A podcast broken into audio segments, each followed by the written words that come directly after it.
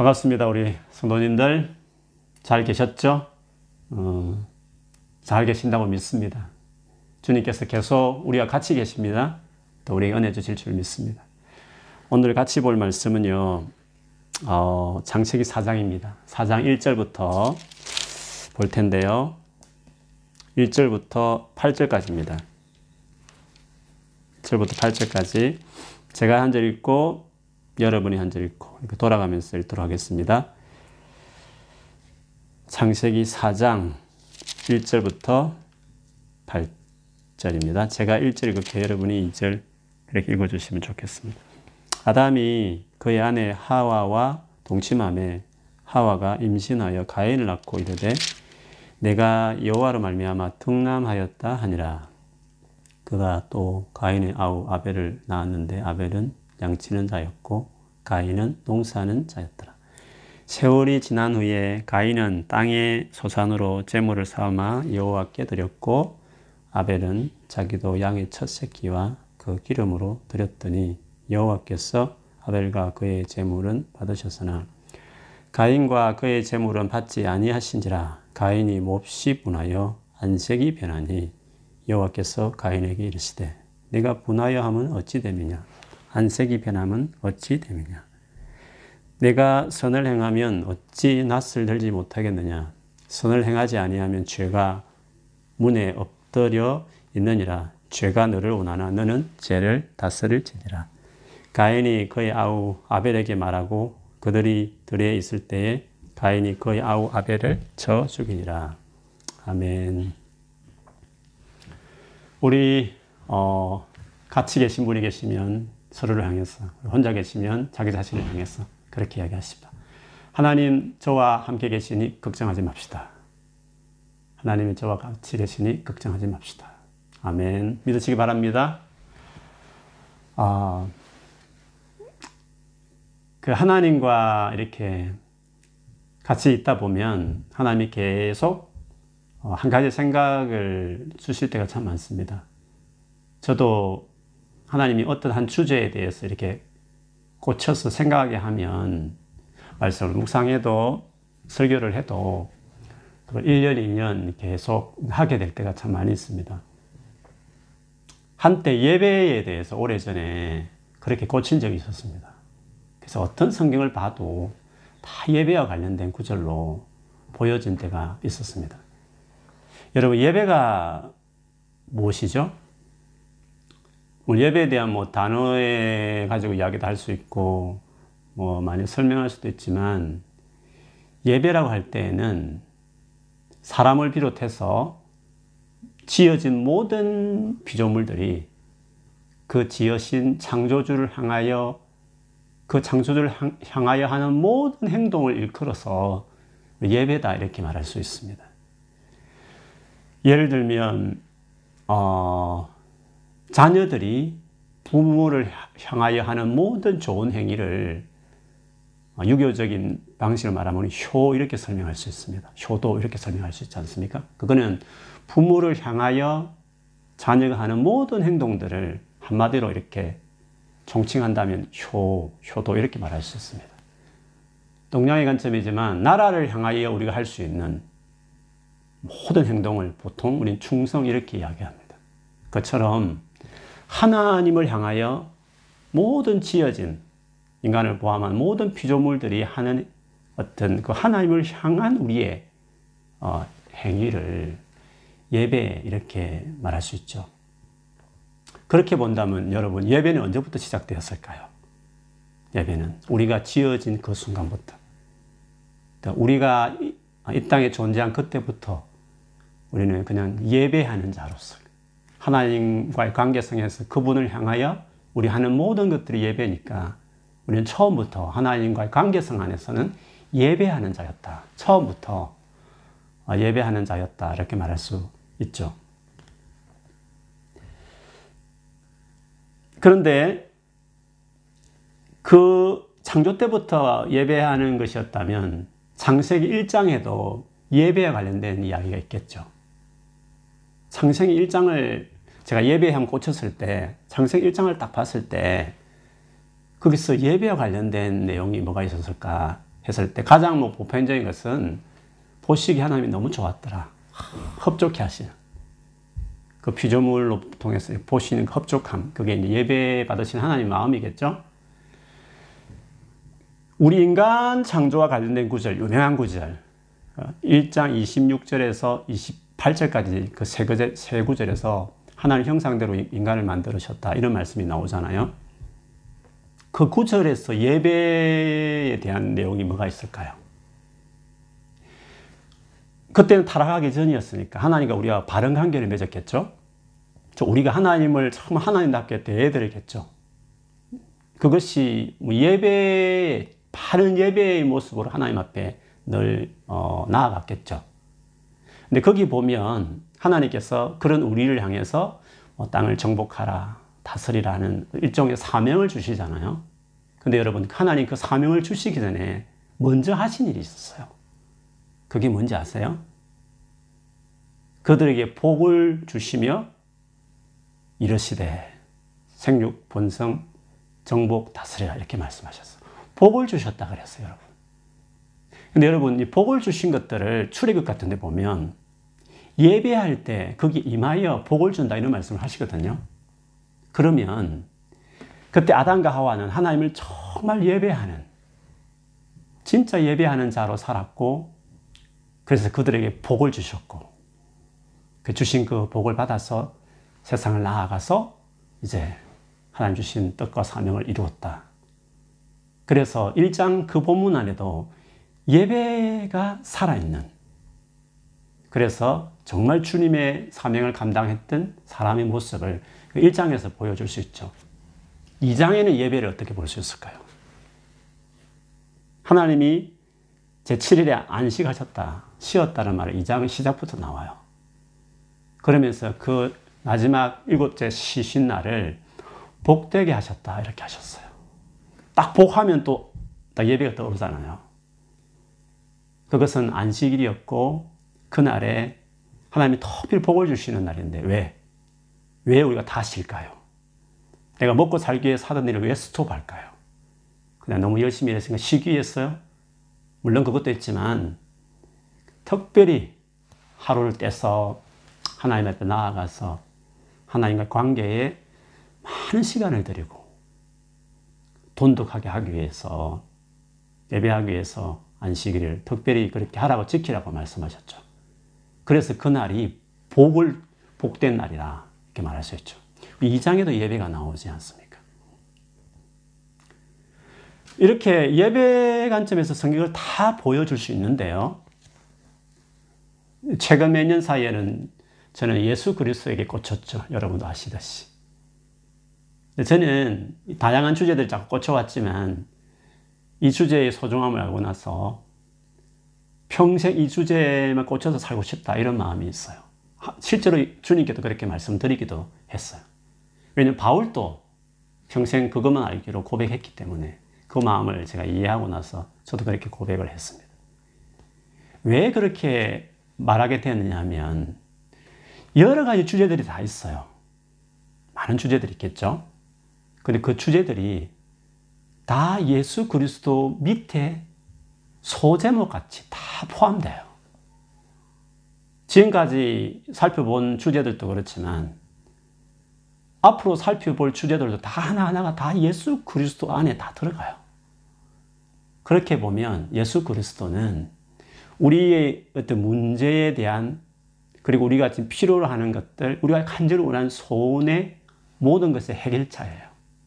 정답이라고 말할 수 있어요. 그래서 골로세스에 나오는 그 유명한 구절. Christ is all. 이렇게 말할 수 있어요. 그리스도는 모든 것이다. 이렇게 말할 수 있습니다. 예배와 관련해서 다시 보면, 이렇게 예배하던 예배가 중심이었던 어, 우리들이었는데 3장은 창세기 3장은 어떨까요? 3장에 이제 타락의 사건이 나오잖아요. 그게 우리가 알듯이 하나님 몰아내고 내가 하나님 되겠다 해서 그 하나님 자리에 올라가는 그 동기로서 선악과를 먹게 되지 않습니까? 그거는 뭘까요? 예배의 대상이 하나님이 아니라 내가 됐다 이 뜻이죠. 여러분, 내가 이제 나가 어, 나가 나라는 존재가 예배의 대상이 되죠. 내가 우상이 된 것으로 말할 수 있죠. 그러나 여러분, 하나님을 완전하신 모든 것을 다 완전하게 채우신 하나님을 몰아낸 상태에서 내가 내 인생을 매니지할 때 과연 그 삶이 평탄할까요?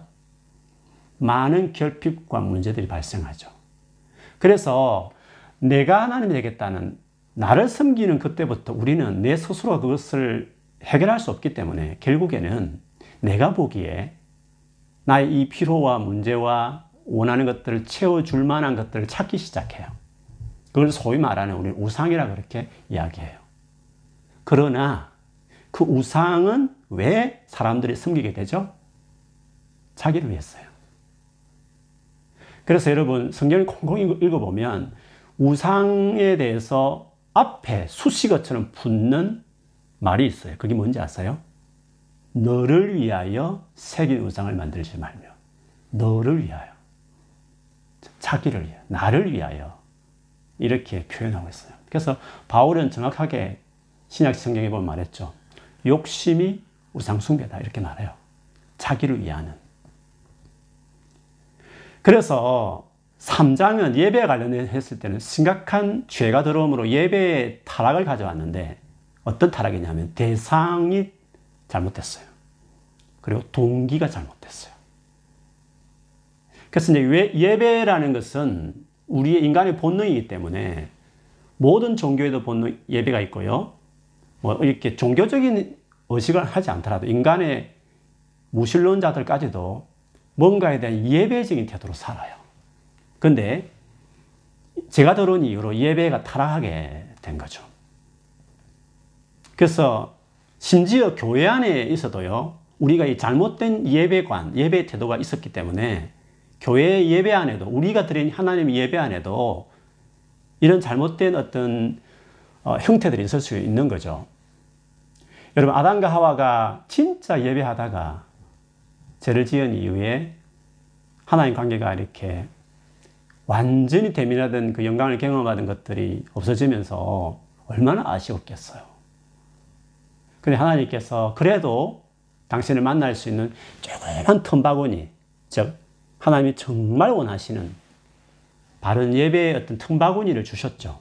그래서 그것 통해서 그나마 아쉽지만 하나님을 정말 만날 수 있고 경험할 수 있는 우리의 유일한 만족을 채워줄 수 있는 그분을 만날 수 있는 그 어떤 어, 기회를 길을 우리에게 주셨죠. 그게 이제 예배죠. 그래서 그런 점에서 예배는 구약 전체를 흐르는 그리고 요한계시록에 가보면 모든 게 회복된 그 천국의 모습도 예배로 꽉 차 있잖아요. 그래서 그런 점에서 예배는 신구약 전체를 관통하는 중요한 주제죠. 그러나 죄를 지은 이후에 예배의 왜곡, 뒤틀림이 있다는 거죠. 그래서 어떤 자들은 바르게 예배하지만 어떤 자들은 바르게 예배하지 않는 두 갈래가 있는 거죠.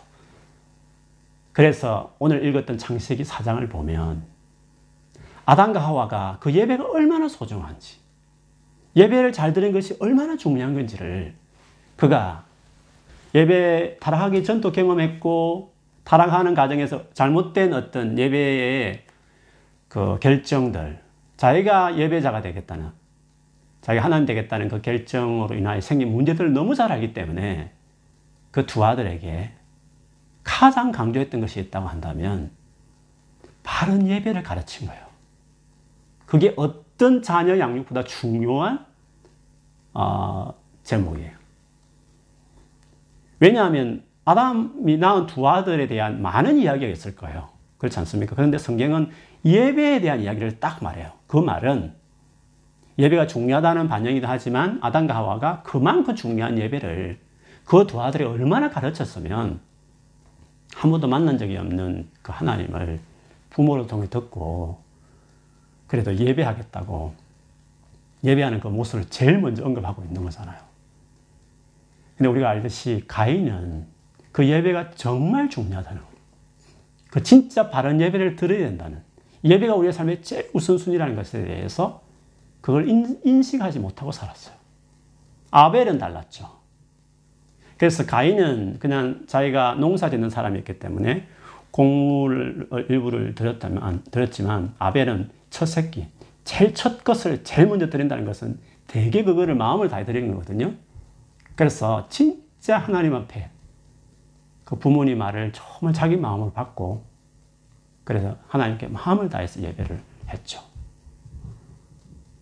똑같이 교회에서 예배 드립니다, 여러분. 그런데 결과가 달라요. 아벨은 하나님이 받으셨다고 말했고 예배와 아벨과 제물을 그러나 가인은 받지 않았다고 말을 했어요. 그게 얼마나 차이가 났으면 가인이 그걸 알고 되게 분노했어요. 제가 뭐 나눈 적도 있고 물어본 적도 있었지만 가인은 그걸 어떻게 알았을까? 가인은 어떻게 자기 예배는 받지 않고 동생 예배 받았다는 것을 어떻게 알 수 있었을까? 제가 늘 물어보지만 이 온라인상 예배를 딱 지금 여러분이 들, 드리고 있잖아요. 딱 기도하는데 음, 아, 누구 사람의 예배를 지금 받고 있구만. 음, 어떤 사람의 예배는 안 받고 있네. 이렇게. 그걸 안다는 것은 되게 신령한 거잖아요. 가인이 우리가 보기에는 신령하지도 않은 것 같은데, 악한 어떤 자의 모델로 자꾸 말하는데, 그가 어떻게 자기 예배는 받지 않고 아벨의 예배는 재산을 받았다는 것을 어떻게 알았을까 하는 거죠. 그거는 아벨의 간정 때문에 그래요. 예배하고 난 이후에 아벨이 그 예배를 통해서 경험한 그 놀라운 하나님의 영광, 하나님이 어떠함을 알 뿐만 아니라 그분이 주신 자기에게 부어주신 놀라운 복들, 회복들, 뭔가 내 힘으로 안 됐던 것인데 그 하나님이 내게 막 채워주시는 그 깊은 만남이 그 예배 안에 경험했기 때문에 그게 너무 감격스러워서 형에게 자꾸 이야기한 거죠. 가인은요, 음, 그냥 예배 드리는 거지, 뭐. 좋은 말 하는가 보다. 뭐 찬양할 때 이렇게 가사가 와닿으면 좀 부르고, 안 하면 그냥 입을 벌렸다가 말다 이렇게 그냥, 그냥 예배한 거죠. 뭐 그런 예배에 뭐 무슨 일이 있겠어요? 뭐 조금 터치. 아니, 그냥 TV 쇼 보는 것보다 더 감동이 없는, 그냥 밋밋한, 그냥 예배 드렸다는 거죠. 그냥. 뭐 그런 식이죠. 그런데, 아벨은 너무 놀랍다 그러니까, 너무 놀라운 일이 일어났다 그러니까 자기 인생의 뭐 근본적인 문제들 그리고 제일 가장 말할 수 없는 놀라운 일들이 그 예배 안에 일어났다니까. 가인이 그냥 정도가 아니라 너무 화가 날 정도로. 그래서 너무 그런 말을 하니까 화가 나고 하나님께 대한 분노도 있고 그리고 나는 왜 저는 은혜 안 주고 저는 일이 없냐고 말하고 또 그렇게 하는 사람들 너무 그렇게 말하니까 하루는 불러내어서 그 동생을 돌로 쳐서 죽였다. 그 이야기를 말하고 있습니다. 그처럼요, 똑같이 교회 안에 예배 드려도요, 확연하게 다른, 진짜 드려지는 이런 진짜 예배다운 예배가 있는 반면에 전혀 그렇지 못한 예배가 있을 수 있다는 것이 이 두 길이죠. 이 두 길이 이제 구약 성경 구약 성경에 붙어 쭉 어느 길이냐에 따라서 가인의 길과 이제 아벨 셋의 길이 쭉 나오게 되는 거죠. 그런 점에서 죄가 들어온 이유로 예배에 심각한 두 갈래 길이 이제 만들어지게 된 거죠. 여러분 예배가 아, 제가 들어온 일에 예배에 있어서 어떤 문제가 있냐면 예, 예배가 왜곡될 수 있는 가능성들이 있는 반면에 더, 또한 하나님을 깊이 경험하고 알아가는 여기에 한계들이 있어요. 아벨이 놀란 경험을 했어도 아담과 하와가 누렸던 그, 그 영광과 비교할 수 없어요. 그래서 하나님을 예배하는 이 구약의 예배가 얼마나 한계가 있는가 하는 것은 출애굽기, 출애굽기 같은 데 보면 나오죠. 하나님께서 시내산에 딱 임재하시잖아요. 근데 이스라엘 백성들이 너무 겁이 났죠. 그래서 모세 들어 당신이 그냥 가시고 우리는 겁이 나서 못 가겠다고 당신이 중간에서 좀 이렇게 필요한 것 전해달라고 이렇게 이야기하죠. 그렇지만 하나님의 본 마음은 자기를 확 드러낼 수도 없고 조금만 보여줘도 저렇게 두려워하니까 그렇지만 그래도 하나님의 본 마음은 그래도 그들 백성 가운데 가고 싶은 마음이죠. 그래서 성막을 만들게 해요. 그리고 그 성막 중에서 제일 뒤에 그 지성소라는 곳에 하나님이 딱 임재하셨죠. 근데 그 성막 중심으로 이제 이스라엘 백성이 움직이잖아요. 근데 이스라엘 백성들, 일반 백성들은 어디까지 갔습니까? 남자의 경우에는 성전 뜰까지 갔죠. 그러나 하나님이 가까이 계신 지성소까지는 제사장도 뭐 성소 정도만 갖고 그 지성소는 1년에 한 번 대제사장이 대속절이라는 그날에만 들어가게 됐었어요. 그만큼 뭔가 하나의 만남이 있지만 또 그 가운데 하나의 은혜도 있지만 왠지 모르게 이렇게 제한적이고 어떤 그 한계가 있는 것들이 구약에 이루어졌던 예배였다는 것을 우리가 구약 성경을 보면 알 수 있습니다. 그런데 여러분, 예수께서 오셔서 어떻게 됐습니까? 즉, 예수 그리스도와 예배는 어떤 관계가 있느냐는 거죠. 예수께서 오셔서 궁극적으로 하나님 앞에 갈 수 없는 우리 가장 그 문제, 그 어려우신 하나님 앞에 우리가 저무지 갈 수 없는 우리의 어떤 그 타락한 인간성, 그리고 실제로 또 잘못했던 여러 가지 우리 행동들, 그 죄에 대해서 그 죄에 대하여 진노하고 형벌을 줘야 되는데 그것에 대해서 예수께서 십자가에서 완전히 다 감당해 주셨어요. 그렇지 않습니까? 그렇게 되면 어떻게 됩니까?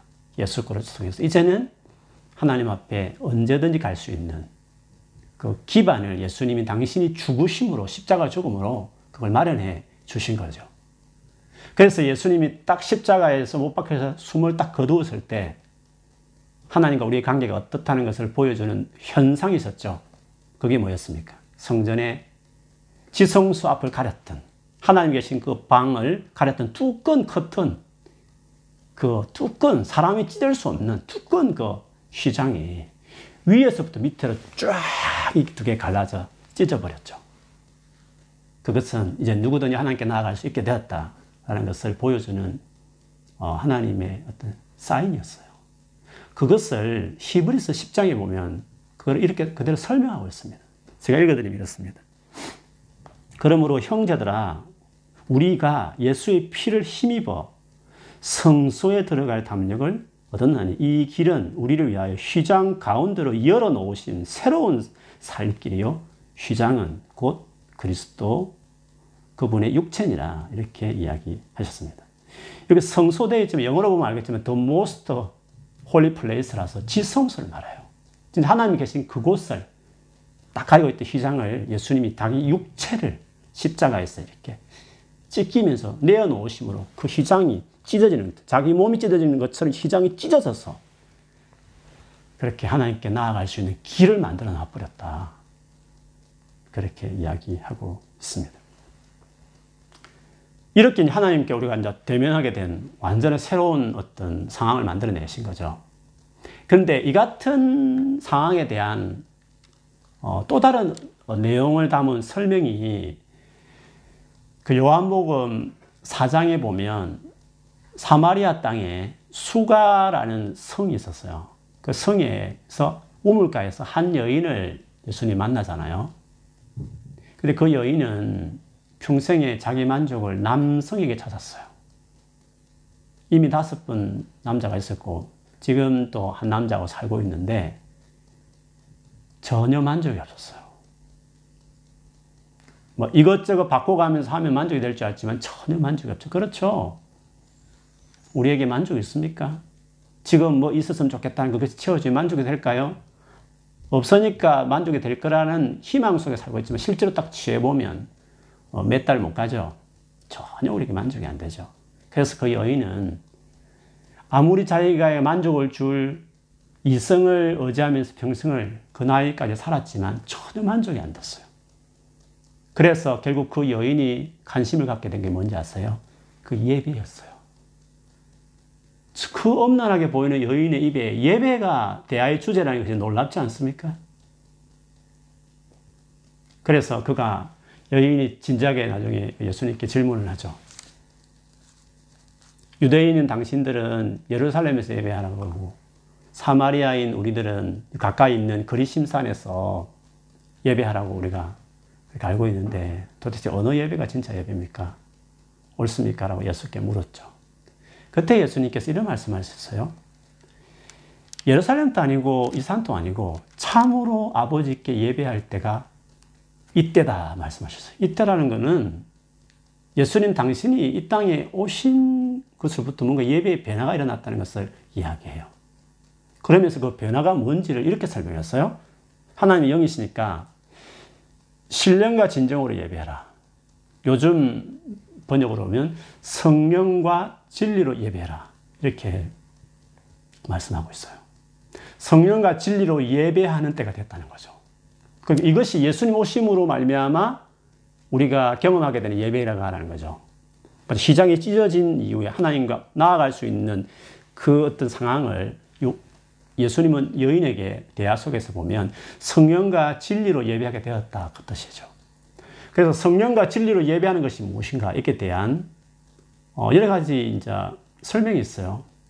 그냥 일반적으로 이것을 그냥 깊이 생각하지 않는 분들은 신령과 진정으로 예배하라 할 때 이런 느낌이죠. 정성을 다해서 예배해라. 우리가 하나님께 해야 될 정성 어린 예배 이렇게 생각을 들어요. 그렇지 않습니까? 하나님은 영이시니까 신령과 진정으로 예배해야 된다. 그렇죠. 우리가 정성을 다해서 우리가 뭔가 해야 될 뭐 예배 태도와 관련된 부분처럼 보이잖아요. 근데 요즘 번역본을 보면 성령과 진리로 예배하라 이 말은 우리가 해야 될 뭔가의 정성을 말하는 게 아니라 물론 예배는 정성이 있어야 되죠. 근데 그걸 말하는 게 아니라 성령과 예배로 이루어진 성령과 진리로 이루어진 예배다는 뜻인데 그래서 조금 이제 공부하신 분, 어떤 들어분들은 이렇게 생각해요. 성령과 말씀, 이 두 가지가 다 균형을 잡은, 너무 성령, 성령 하면 체험으로 가는 것도 그렇고, 너무 말씀, 말씀, 말씀하면서 건조한 것도 그렇고, 그렇지. 성령과 말씀이 다 균형을 잡은, 진짜 하나님의 어떤 터치도 있고, 그렇다고 함부로 가지 않고 다 말씀에 근거해서 이루어진 예배. 뭐 이런 식으로 이 본문을 해석하기도 해요. 뭐 그것이 뭐 전체 성경의 가르침에 맞기 때문에 뭐 그것이 잘못했다 이렇게 말할 수 있는 건 아니지만 근데 어떤 본문이든지 간에 그 책 안에서의 어떤 진리라는 이 의미가 성령이란 말은 여러분 아시잖아요. 근데 진리의 의미는 요한복음 전체 안에서 어떤 의미인지를 보면서 그것을 이해하는 게 중요해요. 요한복음에서 진리, 참이라는 말을 그냥 성경 말씀 이런 식으로 해석하지 않죠. 요한복음에서 말하는 진리는 물론 내가 곧 길이요 진리였으니 예수님이 진리신데 근데 그 거기에 말하는 진리 말고도 참 거짓 참이라는 말을 진짜 진리를 말할 때 이 참이라는 이 진리라는 의미는 어떤 의미가 있느냐 하면 어, 어떤 모조품, 뭐 장난감 같은 걸 생각하시면 돼요. 어떤 모조품. 진짜가 있는데 그 진짜를 본따서 만든 모조품 있지 않습니까? 그 진짜가 오기 전까지, 그 진짜가 이루어지기까지, 진짜를 소유하기 전까지 뭔가 그걸 그리워하면서 내가 뭔가 만든 모조품 같은 거 있지 않습니까? 그래서 옛날의 예배는 모조품을 의지하는 예배였다는 거죠. 율법이 그림자에 하듯이 율법이 종료한 그 예배가 다 그런 역할이었죠. 그런데 예수님이 오시고 나서는 어떻게 됐다고요? 성령과 성령이라는 것은 뭐 체험, 은사 이런 걸로 보기보다는 성령은 요한복음 말하는 성령은 그 하나님이세요. 예수님 올라가 나시나 오실 보혜사 하나님을 말하요. 성령 하나님을 말해요. 그 말은 하나 성령이 우리 가운데 예배 가운데 임한다는 것은 하나님을 직접 만나고 하나님을 경험하고 교통하는 주님의 영광을 경험하는 그걸 이야기해요. 근데 그 예배가 진짜라는 거죠. 모조품으로 그냥 아 이렇게 그것만 타도 모조품만 경험해도 뭐 감격스럽죠. 그런데 진짜 진짜를 소유하게 될 때, 진짜를 내가 누리게 될 때 감격을 말할 수 없죠.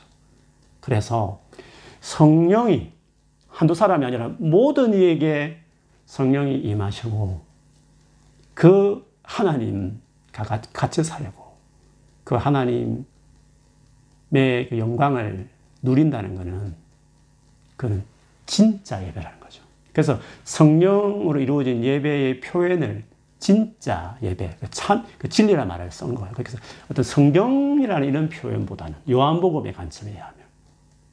그래서 예수님 말씀드린 거죠. 물론 예루살렘에 드린 예배가 뭐 사마리아 너희들은 예배보다 낫다라 말씀하셨지만 그러나 이때는 진짜 아버지께 예배할 때가 인정 왔는데 내가 온 이유로 그게 뭐냐 하면 하나님이 직접 어디든지 누구든지 나를 통해서 나의 십자가 죽음을 통해서 이제 누구든지 언제나 어디서든지 하나님과 직접 같이 살아가는 관계 맺고 살아가는 그 성령으로 성령이 거하고 성령이 인도받는 그런 의미에서 진리, 진짜 예배를 드리는 때가 됐다. 이렇게 이야기하신 거죠. 그래서 예수님이 오심으로 진짜 예배가 이제 진짜 주님을 만나는 예배가 이루어졌다. 그런 의미로 그래서 이제 완전히 가려져 있던 휘장이 찢어졌을 때 주님을 정말 이제 대면하는 그런 어떤 예배 시대가 열렸다는 거죠. 물론 아직도 구원이 완성되지 않았기 때문에 천국에서 완전히 하나님을 바라보는 누리는 영광의 예배하고는 좀 다른 차원이 있지만 그래도 이제는 언제 어디서나 누구나 예수 그리스도를 통해서 이렇게 하나님을 정말 만나는 그런 예배가 되었다는 거죠. 그런 점에서 예수 그리스도는 우리 예배의 혁명을 가져왔어요. 그래서 예수 그리스도 통해서 우리가 진짜 예배를 할 수 있는 일들을 우리에게 주신 거죠. 얼마나 우리가 예수님 가져온 예배가 놀라우냐면 여러분 우리를 우리 몸을 성경이 뭐라고 말했습니까? 성전이라 말했어요. 우리 몸을 성전은 예배하는 처소잖아요. 우리가 우리 안에 몸이 성전이라는 것은 우리 우리 자체가 예배 안에 예배가 이루어지는 곳이라는 거죠. 그리고 우리 자신이 뭐라고 직분을 말할 때 뭐라고 말했습니까? 제사장. 뭐 계급장 깨, 떼, 떼고 우리 뭐 하나님 평등하다 이런 거를 쓸 때 그 말을 자꾸 생각하냐 그렇지 않아요. 그 제사장의 말은 제사는 제사장은 제사가 본업이잖아요. 그걸 위해서 평생을 살았던 사람이잖아요. 우리들로 제사장이란 말은 하나님을 그렇게 예배할 수 있는 언제나 예배할 수 있는 어떤 특권이 주어졌던 그 존재. 우리 신분을 그렇게 말해요. 그래서 우리의 전 삶을 로마서 12장에 뭐라 말합니까? 너희 몸을 하나님께 드리라. 이는 너희들을 영적 예배니라. 우리의 삶 전체를 예배라고 말을 했어요. 근데 이것이요, 예수 그리스도를 통해서 가능해진 것이죠. 그런 점에서 예수님 오심으로 예배에 얼마나 놀라운 변화가 일어났는지를 이렇게 설명할 수 있습니다. 그래서 여러분, 우리가 이게 예수님 오신 이후로 우리가 누리고 있는 우리가 소유한 예배입니다. 자, 그러면 이렇게 온라인상으로 예배를 드리게 됐잖아요. 이 상황에서 여러분, 신약의 성도들, 예수님이 가져온 예배를 경험하는 사람은 어떻습니까? 물론 조금 뭐 답답하기도 하고 뭐 집중 떨어지는 것도 다 이해되지만 그러나 그것이 그렇게 우리의 삶의 믿음의 지축을 흔들지 않아야 돼요. 구약 시대는 지축을 흔들어요. 성전이 무너지고 없어져 버리고 막 철수할 수 없는 그 큰일 나요. 왜 유일한 장소니까. 유일한 시간이 거기밖에 없었으니까. 그러니까 신약은요. 신약은 그렇지 않아요. 우리 자체가 예배의 처소예요. 우리 안에 하나님 영이 계셔요. 우리가 그냥 제사를 위해 살아가는 존재, 제사장이 됐어요. 우리 삶 자체가 예배예요.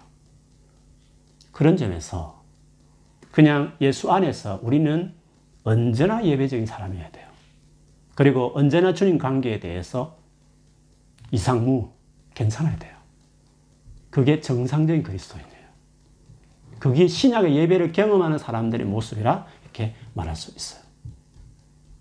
그런데 이렇게 어떤 피지컬하게 오픈화해서 예배 드리지 못하게 된 이유로 너무 신앙적으로 다운이 되고 힘들어지게 됐다. 그러면 우리 믿음을 체크해 봐야 돼요. 예배의 관점에서. 나는 진짜 예수 그리스도 안에서 허용된 예배를 누렸던 그런 예배자였나?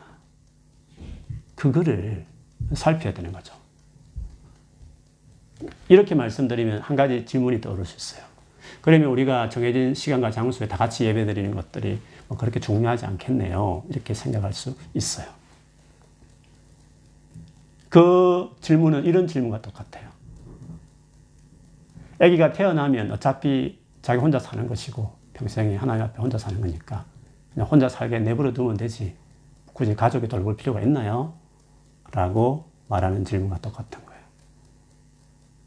우리가 교회적으로 예배하는 것은 뭐 여러 가지 교회에게 주신 하나님의 특별 사명이기 때문에 모여야 될 이유도 있지만 예배의 관점을 본다면 개인적으로 이 신약의 예배를 경험한다는 것은 다 되는 게 아니에요. 처음부터 되는 것이 아니에요. 왜냐하면 예배의 왜곡이 있거든요. 예배에. 잘못된 예배에 대한 그 습관들이 근성이 우리 안에 있다는 거예요. 그래서 공동체적인 교회에서 예배를 드릴 때에는 진짜 예배의 대상과 진짜 예배를 어떻게 드려야 되는지 동기, 이 부분에 대해서 교회에서 예배 드리면서 그걸 배워야 해요. 쉽게 말하면 우리 교회 공예배는 진짜 예배를 배우는 것이에요. 예배를. 그래서 어떻게 해야 되는 거예요? 어디 서든지 어떤 때든지 예배자쯤 사는 거죠. 내 안에 그리스도가 사신다. 나의 전 삶은 예배자처럼 말하고 살아간다. 그렇게 되는 거죠. 그래서 교회 예배는 참 예배를 배우기 위해서 그 공예배가 중요해요. 그리고 교회적으로 하나님 선포하는 말씀과 사명이 있기 때문에 그때 또 예배는 또 또 다른 하나님께서 뭔가 행하시는 놀라운 은혜들이 또 있기 때문에 중요하기도 해요. 그래서 다 같이 모여는 오프라인 예배가 없더라도 개인적으로 예배 드리는 것 안에도 풍성함이 있어야 그게 정상적인 그리스도, 성숙한 그리스도의 모습인데 만약 그것이 부족하다면 자기를 돌아봐야 되죠. 그런데 그런데 믿음이 열릴 때는 그럴 수 있는 거죠.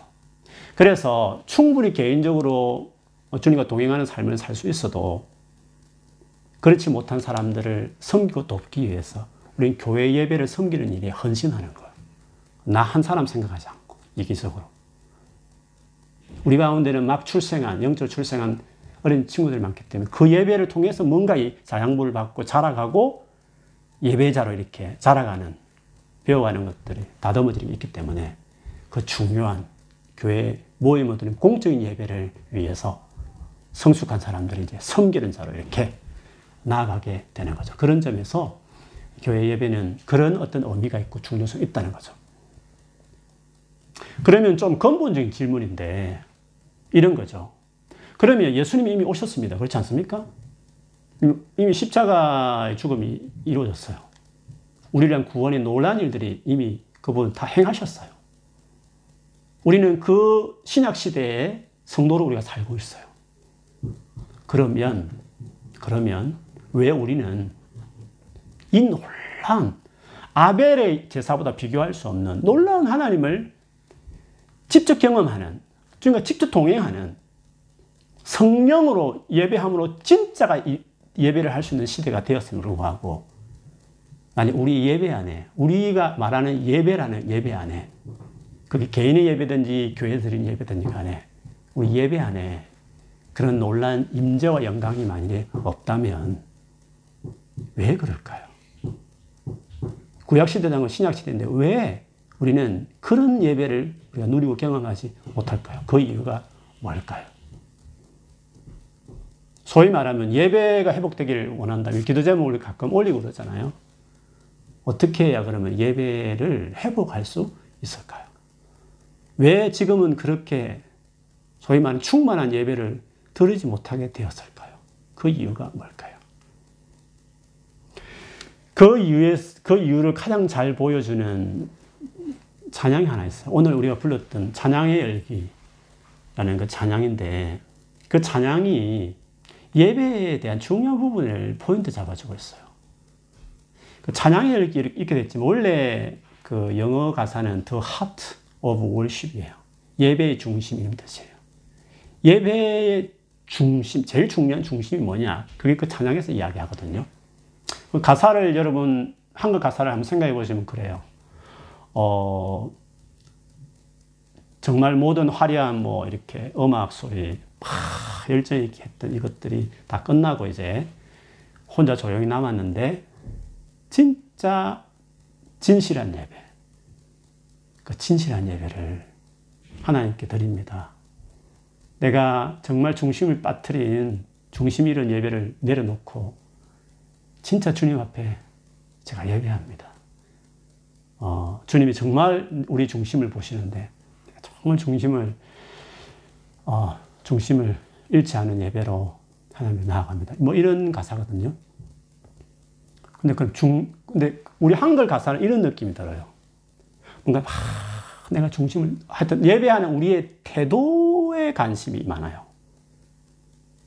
뭔가 막 내가 온 정성을 막 정성을 다해 드리는 예배 같은 음, 이런 뭐 음악에 취하고 막 가사에 취하기보다 정말 내 중심을 다 쏟아서 이렇게 주 앞에 드리는 어떤 그 나의 어떤 예배의 간절한 태도를 가진 예배를 드리는 게 진실한 예배 이런 어떤 느낌을 받아요. 뭐 그런 의미도 그 안에 있긴 하지만 영어 가사를 보면 그 진실한 예배 중심이 있는 예배가 뭔지를 영어 가사를 보면 잘 나와요. 영어 가사를 제가 읽어드리면 이렇습니다. 여러분도 한번 자막을 보시면 보십시오. I'm coming back to the heart of worship. 예배의 중심으로 내가 컴백, 내가 돌아갑니다. 예배 딱 중앙에, 예배의 그 중심에 대 돌아간다는 거죠. 그러면서 이렇게 말해요. And it's all about you. It's all about you, Jesus. I'm sorry, Lord, for the things I've made it. 내가 만든 이런 것들, 이런 예배로 드린 거 하나님 너무 죄송합니다. When it's all about you. It's all about you, Jesus. 그럼 여기서 중심의 예배가 뭡니까? The heart of worship이 뭡니까? 지저스예요. 지저스. 예수 빠진 예배는 중심 잃은 예배라는 거죠.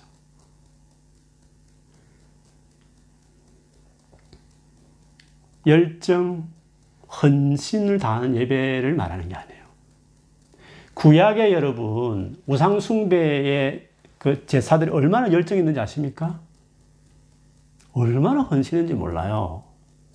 바알 선지자들이 자기 몸을 칼로 이렇게 난자질하면서 자기 몸을 이렇게 상처 주면서까지 예배했던 사람들이에요. 헌신과 열정은 따라갈 수 없어요. 여러분 선임들의 그 절에서 그걸 예배라고 많이 표현한다면 예배나 다른 종교의 그 예배 수양하는 거 보세요. 얼마나 몇십 년을 그 뭔가를 수양하잖아요. 예, 예배하지 않습니까? 헌신 열정을 잃어버린 그런 것을 책망하는 노래가 아니라는 거죠. 뭘 말하는 거예요? 지저스가 빠졌다는 거. 예수가 빠진 예배를 드렸다는 거죠. 여러분, 우리의 예배 회복을 가져온 분이 누구세요? 예수님이세요. 당신의 십자가 죽음으로. 완전히 바꿔버렸어요. 그래서 예수 그리스도는 우리에게 참 예배를 가져오신 분일 뿐만 아니라 예배의 대상이 되시기도 하셔요. 그래서 우리 예배의 중심은 예수 그리스도여야 돼요. 무슨 말이냐면 설교의 주제는 예수 그리스도여야 돼요. 그리고 찬양 가사, 가사와 포인트는 예수 그리스도여야 되는 거야. 그러면 뭐 그렇게 하는 거 아니냐고 할지 모르지만 반대는 뭘까요? 우상의 예배 같아. 우상의 예배는 포인트 뭐라고요? 너를 위하여 그 뜻이에요. 만일에 예배가 이제 선포되는 말씀의 포인트가 거기 모인 청중과 사람을 즐겁게 하기 위한 메시지다. 그리고 그 찬양 가사들이 다 우리를 울적함을 달래고 뭐 이런 우리의 인조이를 위해서 드려지는 찬양들이다. 그러면 그게 예수 없는 예배죠. 그래서 말씀 사역자나 찬양을 하는 우리 모두는 예배가 도대체 중심이 뭐냐? 우리냐, 예수냐? 물론 우리가 뭐 우리 예배를 통해 기대하는 것들, 우리가 뭐 원하는 바라는 것들 도움을 받기 위해서 오는 것이 잘못된 그런 의미는 아니에요. 그것만을 위해서 하는 게 문제죠. 오늘은 그냥 내 마음이 예배하고 싶지 않으면 안 하고 마음이 안 땡긴다는 거죠. 하여튼 내를 위한 내가 focusing 된 예배들 예배의 주인이 나와 거기 모인 우리들 교인들이 중심이 된 예배들 그게 아니라 예수 그리스도가 중심이 된 예배여야 그게 진짜 예배란 거죠. 예배에 예수 그리스도가 중심이어야 된다는 것은 초대교회를 보면 알 수 있어요. 여러분 들어보신지 모르겠습니다. 초대교회 때는 모일 때마다 뭘 했다 그러죠? 성찬식을 했다 그러잖아요.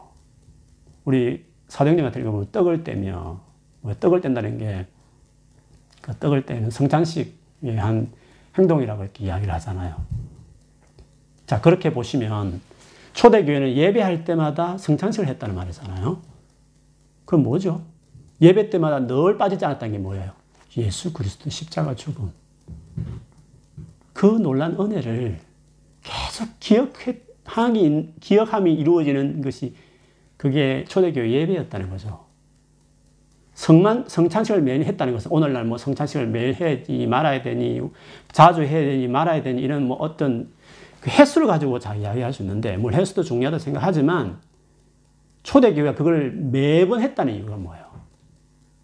그들의 예배의 중심은 예수 그리스도의 십자가 죽음이었다는 것을 그게 중요한 것이에요.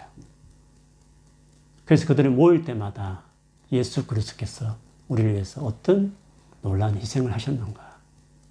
그 은혜가 가져온 것이 뭐였나? 그래서 그 메시지도 예수 그리스도, 예수가 그리스도임을 가르치고 전파했고, 그 찬양도 그 구원의 은혜에 대한 어떻게 예수 그리스도가 빠진 찬양이 있을 수 있겠어요? 그 마음과 그 의미가 있는 찬양들을 다 드렸겠죠. 그리고 그렇게 예배하면서 어떤 마음이었을까요? 이 예수 그리스도를 섬겨야 되겠다. 이 예수님만 우리의 주인이다. 선포하고. 그리고 마칠 때는 이 예수를 전파하자. 이 귀하신 예수를 세상에 알리자. 그래서 초대교회 예배에는 예수 그리스도가 중심이셨어요. 예수 그리스도가 중심인 예배가 될 때는요, 어떻습니까? 진짜 나의 필요가 채워져요. 그게 하나님 영광의 임해요. 성령과 진리를 이루어진 예배가 그때 이루어지는 거예요. 그래서 그 결과물로 말할 수 없는 하나님의 나를 채워주시는 사마리아 여인처럼 완전한 만족이 이루어져서 동네로 가듯이 우리의 실제적인 필요도 그렇게 채워지게 되는 것이죠. 그래서 여러분 예배 회복을 생각할 때 예수 그리스도를 생각하세요. 예수 그리스도와 예배는 딱 같이 관련, 관련되어 있는 것입니다. 그래서 진짜 그러면 예배자가 되기 위해서 어떻게 될까요? 왜 우리가 교회에서 드리는 예배가 중요할까요? 거기서 예수 그리스도를 강조하니까 교회는 그래서 진짜 예배의 대상을 바로 알게 하고 그리고 예배해야 될 마음의 동기를 그 공예를 통해서 배우게 되는 거죠. 그렇지 않으면 어떻게 될까요? 예수 믿는다 하면서도 교회 다니지만 그렇게 되면 어떻게 될까요? 다 자기를 위한 예배예요. 자기 인조이하기 위한 예배들이에요. 성경을 봐도 다 자기 인조이하기 위한 어떤 걸기 찾기 위해서 성경을 뒤적거려요. 찬양을 해도 자기 마음을 달래주는 찬양을 하는 거죠. 말씀을 선포해도 뭐 위로받는 방법, 뭐 세상을 성공하는 방법, 뭐 언어 어떻게 사용하는 방법, 뭐 이런 도움되는 처세술 비슷한 내용들의 설교를 할 수도 있는 거죠. 예수 그리스도가 빠진 예배는 중심을 잃은 예배예요. 그래서 예수 그리스도 중심의 삶을 살아가는 것이 중요해요. 진짜 예배자가 되고 싶으세요? 진짜 예배자를 세우고 싶으세요? 예수 그리스도 알아가는 게 중요해요. 예수 그리스도 알면 알수록 예배 회복돼요. 그, 그 예배의 성령과 진리로 이루어진 예배가 가능하게 되는 거죠. 그런 놀라운 은혜가 있기를 축복합니다. 아멘. 같이 한번 기도하겠습니다. 오늘 여러분 예수 그리스도와 예배는 어떤 관계인지를 봤는데 어마어마한 것이 예배 안에 담겨 있습니다. 이는 신약의 성도들에게 누려 약속하신 놀란 특권이에요. 그래서 천국 가서는 이 예배 또 다른 차원을 경험하는 예배가 그때 이루어지게 될 것입니다. 예수 믿고 나서 여러분 예배의 풍성함을 누려야 돼요. 교회 예배는 말할 것도 없냐. 이렇게 온라인상에도 여러분 개인의 주님 앞에 나아가는 그 예배 안에도 풍성함이 있어야 돼요. 근데 예수 중심의 예배가 돼야 돼요. 그게 포인트예요. 기도하시면서 여러분 자신의 예배를 돌아보십시오. 나는 왜 예수 믿는가? 아직도 자기 만족과 문제 해결을 위해서 혹시 자꾸 신앙생활 생각하는 분 없었어요? 자기 중심적인 의미, 자기를 위한 뭔가 믿음 생활 있잖아요. 아직도 그런 거 없었어요. 그거 정말 내려놓아야 돼요. 근데 예수를 알아가면 알아갈수록 그 마음을 갖게 돼요. 그 예배가 달라지는 거예요. 기도하면서 우리가 나를 위하여 예배했던 그 죄의 제가 가져온 잘못된 예배의 습관과 태도가 우리 안에 있는 것에 대해서 회개하시고 주님 정말 예수를 알고 그래서 진짜 예배자가 될 수 있도록 진짜 예배의 풍성을 누리는 내가 되기 원합니다. 주여 나를 인도하시고 지도해 달라고 우리 같이 한번 소리 내어서 우리 기도하도록 하겠습니다. 하나님 아버지 그렇습니다.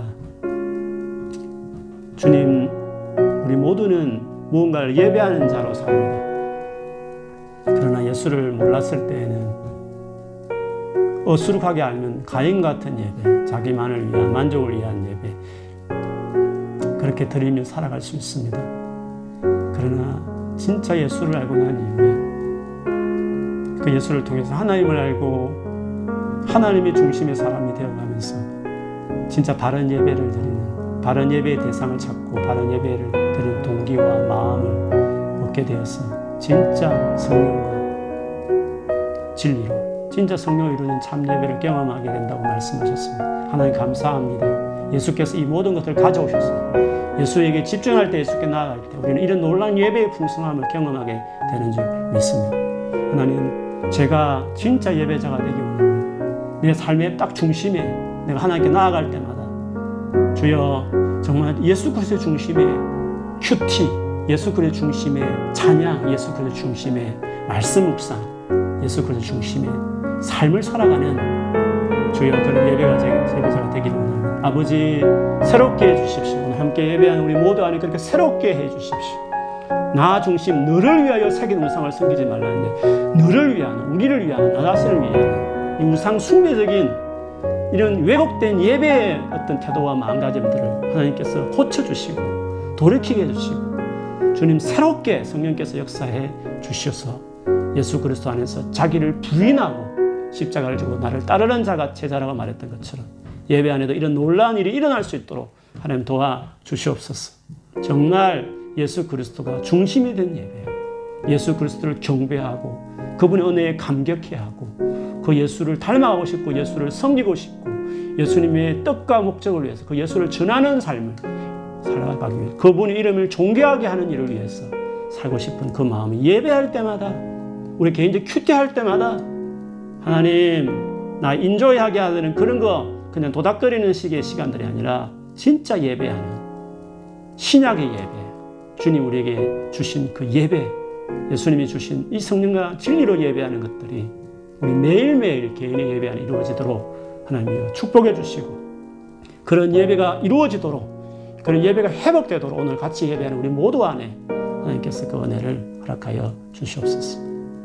우리 두 번째 기도하면 교회를 위해서 좀 기도했으면 좋겠습니다. 어, 이렇게 흩어져 있는 가운데에서 진짜 예수 중심의 경건 생활들을 예수를 깊이 알아가는 그동안에 막 사람들 막 이런 활동에 우리가 마음을 많이 빼앗기고 시간을 많이 보냈는데 이제는 개인적인 시간을 많이 낼 때에 정말 주님을 알아가는 예수를 알아가는 그래서 말씀과 기도로 풍성하게 보내어서 진짜 예배자로 자라가는 시간들을 다 보낼 수 있도록 우리 같이 한번 골방에 세워진 일 다시 한번 기도하십시다. 그리고 우리 교회가 예수 중심의 공동체 예배를 드려도 정말 예수 그리스도를 선포하고 그분을 높이고 그분을 찬양하고 근데 그렇게 하면 우리에게도 놀란 쇼 하나 봐도 감동됩니다. 여러분 눈물 나요. 그 정도로 가지고 은혜 받았던 예배라 말하지 말고 비교할 수 없는 하나님의 영광 임재가 있는 예배는 예수 중심 예배에 이루어지거든요. 그 예배가 우리 교회 예배였으면 좋겠어요. 그러니까 온라인 예배 안에도 그런 예배 은혜가 있기를 구하고요. 특히 우리 교회가 앞으로 모였을 때 주님 정말 예수님이 중심이 되는 그런 예배 우리 교회가 드릴 수 있도록 우리 교회를 그렇게 이끌어 주시고 다스려 주시고 이끌어 달라. 우리 같이 한번 기도하겠습니다. 하나님 아버지 그렇습니다. 우리가 예수 그리스도의 터 위에 세워진 교회입니다. 하나님 예수가 우리 교회의 머리라고 우리가 알고 있습니다. 그처럼 우리가 모여서 하는 이 예배가 세상의 여타의 예배와 다른 정말 예수 그리스도 중심이 된 예배가 되어지기를 원합니다.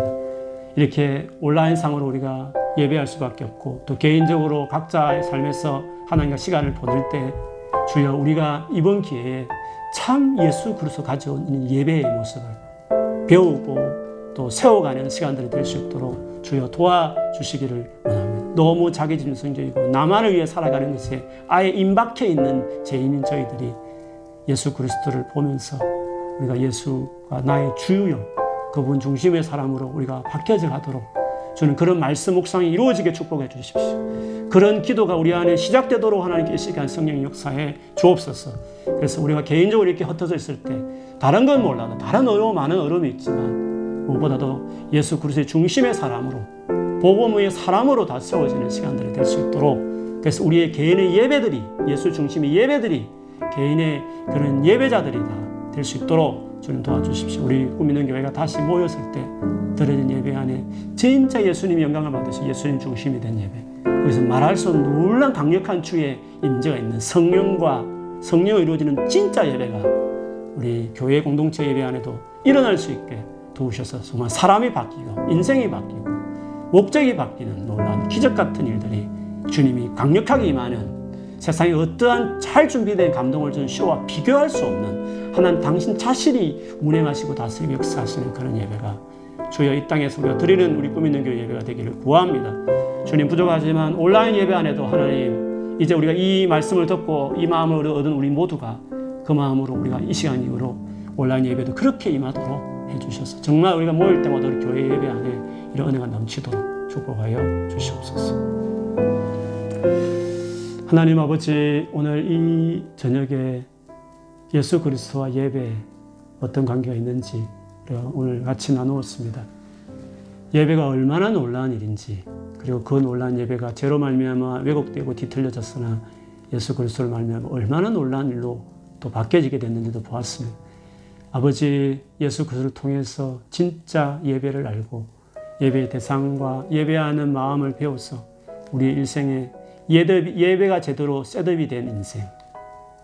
주님, 내 인생 자체가 예배에 진짜 드리는 예배가 되게 하셔서 정말 성령의 인도를 받는 진짜 주님을 만나는 성령과 진리로 예배하는 것들, 나의 개인의 QT 안에도 그 이루어질 수 있도록 축복해 주시고 우리 교회가 그런 예배를 드릴 수 있는 교회가 될 수 있도록 은혜를 베풀어 주십시오. 오늘 이전에 같이 예배하는 우리 성도들 또 온라인상의 이후에 같이 조석해서 이 말씀을 듣고 같이 이 마음을 또 품게 된 모든 성도들 여기까지 하나님 아버지 이렇게 주님 앞에 이제 예배자로 나아갈 수 있게 도와주십시오. 주님 구합니다. 예수 그리스도를 아는 은혜를 더 주십시오. 예수님이 어떤 분인지 더 알아가게 해 주십시오.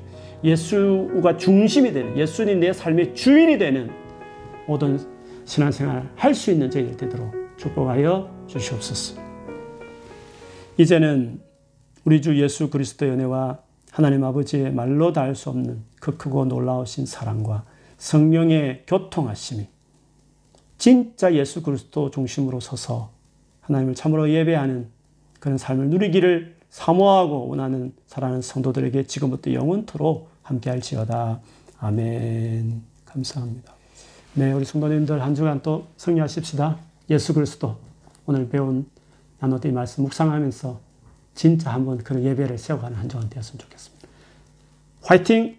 또 주일날 뵙겠습니다.